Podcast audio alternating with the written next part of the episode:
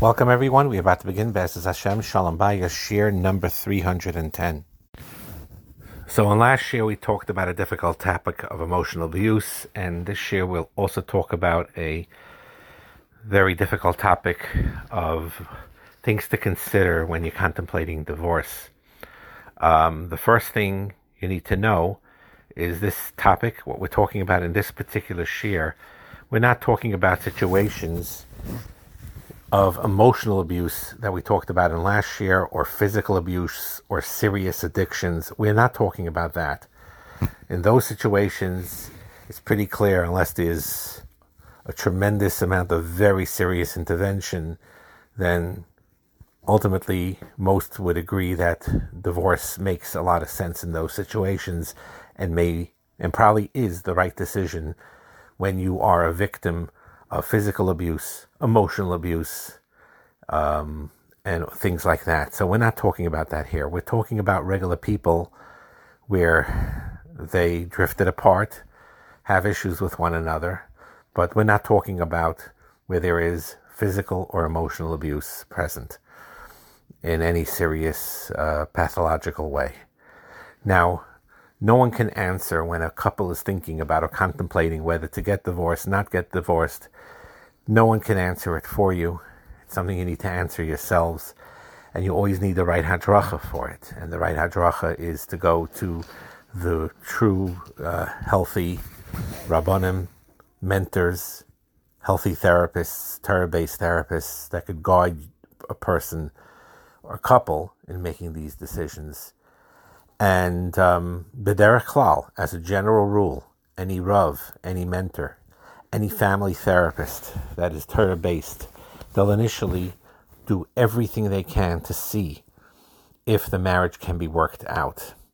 And this is true even if a Rav or mentor themselves or therapist themselves may have been divorced, experienced divorced, may have experienced a divorce where it was absolutely necessary and the right decision for them to get divorced Nevertheless, when treating another person, looking at objectively coming in, the initial default mode is is whatever happened, let's see to do everything we can to see if this marriage can work out. There's a statistic in America that half of the divorces that happen don't need to happen. In the Torah community, I have no idea what the statistic really is or isn't. Could be half, could be 50%, could be 60%, could be 40%, could be 70%. I have no way of knowing. But there's definitely many, many, many divorces in the Frum community that did not have to take place, while some of them, most likely, did have to take place. But the Torah, the, the very fact that they allow divorce in the Torah means that sometimes it needs to take place and you have Gedolei Yisrael, it's well known. Gedolei Yisrael, big people, Poskim, tremendous people, that sometimes, after everything is said and done, they did give their advice to a couple to get divorced. So this is not the scope of what we're going to talk about in this shiur because there's no way in a shiur, or, or no one really, has a right to tell a couple one way or the other unless they themselves go to an objective, true, healthy Rav, mentor, therapist going through all their issues in an honest way and discussing it with them. But there are certain signs and certain things that you need to be aware of as you're making this decision. Generally speaking, again, we're not talking about where there is a serious untreated addiction or emotional or physical abuse or narcissism or things like that or we're talking or mental illness we're not talking about that now but in general, besides from what we mentioned above, it's usually the concept is is that when a couple is at a state where they really feel this way and things were going downhill, that they make a commitment to one another to pour or, and push as much as they can to make a real 100% effort from both sides to work, put effort into the marriage for a full six months or a full year. And to make those changes you need to make. Every couple knows themselves, no matter how much they fight and disagree with one another, or they were felt wronged or hurt, that they themselves play a role in things that they need to work on because no one is perfect. So if a couple decides at time ground zero time, meaning at that point that they go in a serious way to a real marriage counselor and they and they commit to themselves. We had our ups and we had a lot of downs lately, but we're going to put in a hundred percent effort, both of us, to work it through. And you give that full effort for an extended period of time, preferably at least six months, preferably a year, because the truth be told, you have couples they may not acknowledge it or tell this to you initially. You're probably going to have to talk to a couple that's already married for 30, 40 years for them to admit this to you. But they will probably tell you that they had a good marriage, but they were years or a year. We may have had, they, they'll remember, we had a very bad year. Did that mean they needed to be divorced? No. They're married 50 years later, happily married 50 years later. But they had a very bad year. And they acknowledge that. What do you mean a very bad year?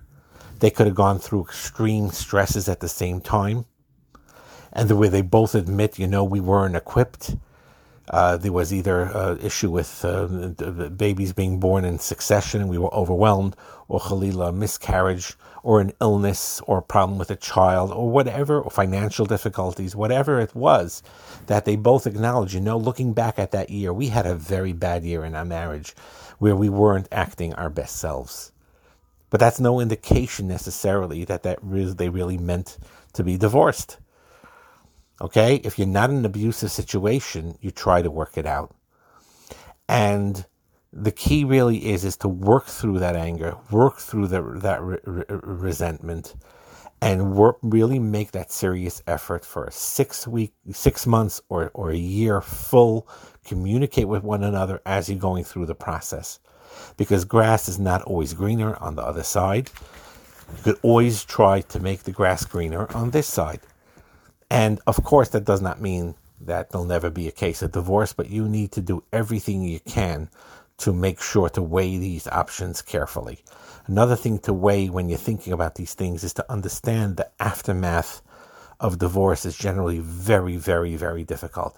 You have friends taking sides one way or the other. You have in laws, what I mean, not just mother in law, father in law, but brother in law, sister in laws where a lot of them were very good people. You acknowledged they were very good people and you had a good relationship with them. And now you're shutting down that part of your life. They're shutting you down. You're shutting them down. There's a daily loneliness. And also, there's, if you have children, whatever ages they are, especially young children or even teenage children, you'll, there's some fights that happen when you co-parent because when they, even when you're in the same, under the same roof, had issues in arguing and how to be mechanech, so certainly that's going to take place later. So you need to be fully aware of the aftermath of a divorce. Again, that doesn't mean that you're not supposed to get divorced, but you need to be aware of the ramifications. And the things to ask yourself to identify. And again, all these things we're saying here is something that simply is things that you write down to think about and when you're at this point of where you're thinking about you're on that crossroads. And number one, you ask yourself a real deep and on a deep, honest way, or do you have unrealistic expectations? Because your wife and your husband, they're your teammate. They're not your parent. They're not your doctor. They're not your therapist. They're not Mashiach. They cannot, they cannot make you happy. Your husband or wife cannot make you happy. The only thing they can make you is make you married. That's what you are. You're married when you marry them. They will not make you happy. And you need to understand, and maybe it's kedai for each of you to have a list of expectations of what you could do it with a with a with a couple's therapist, you know, with a family therapist. But write down a list of expectations, what you expect of yourself, uh, in this marriage and also what you expect of your spouse, your husband and wife going forward in this marriage. And then you review it between yourselves. And if you have trouble communicating healthily with yourselves yet, then talk about it with a family therapist and discuss this. What is realistic here? What isn't realistic here? What makes sense? What doesn't make sense? And that's a very important thing. Another thing that's important is is you cannot value what other people think about your spouse more than you do. Very often, when you have friends, when friends speak to friends, because they want to empathize and you have a right to be upset. Let's say there's legitimate reasons why you're upset or why you're hurt by your spouse and you talk it over with your friends. Obviously, they're empathetic and they should be empathetic. But very often, in that empathy, they'll end up encouraging you to divorce, encouraging you, saying, you know, why suffer? Why do you have to suffer? And, um, and as part of their empathy, they will do that. Now, very often, they may be correct. Why, why do you need to suffer needlessly? This is a terrible situation. They may be correct, but you can't rely on them that they're correct. You need to speak to a professional, experienced Rav mentor therapist to grow, grow through that, to, to go through this process. Another thing to talk, to understand the ramifications of divorce is how to make it financially and um, how the expenses are shared and when you you know the, the money issues over there. Again, doesn't mean you stay married because of money issues. That's not what we mean here. If it's necessary, it's necessary. But you need to understand what the ramifications are financially, what the uh, uh, uh, what the ramifications are being the children who are often, unfortunately, the korbanos here. And another thing also is that if a person, if if you're constantly angry, you're constantly resentful, you're constantly sad, the getting the divorce generally won't help help these things. If there is an abusive situation, that's a different story. You leave the abusive situation, uh, obviously things will get a lot better. But if you're dealing with a normal person that has ups and downs of things, and there's a clashing there, and you're always angry, always resentful, it's important to get past that anger and resentment, regardless. That's part of it that's very, very important. Where whether there is a divorce, whether there isn't a divorce, whether it's going to happen or not going to happen, there needs to be a decision that I'm not going to have these wounds fester in me. I'm not going to be constantly angry. I'm not going to be constantly resentful because what you do is, is if you don't work on these things, then you'll carry it into, if there is a divorce, you'll carry it into the next relationship with the next person that you'll end up marrying, your second wife, your second husband, that these issues will won't go away. You think it will because this is a different person. They had these problems. This new wife does not. This husband was was a nutcase, but this husband is a, is a wonderful man. Okay, okay, could be there's some truth to those type of comparisons from time to time, but ultimately the true fact is is that there's certain inner inner midos that you need to work on. You need to work on. You need to work on whether you're married you know, now, and whether you're going to get divorced or not get divorced. And that's another um, important thing to know. So this is not also a very unpleasant topic. And again, this year is not to answer such questions. We have no right to. I have no right to answer questions.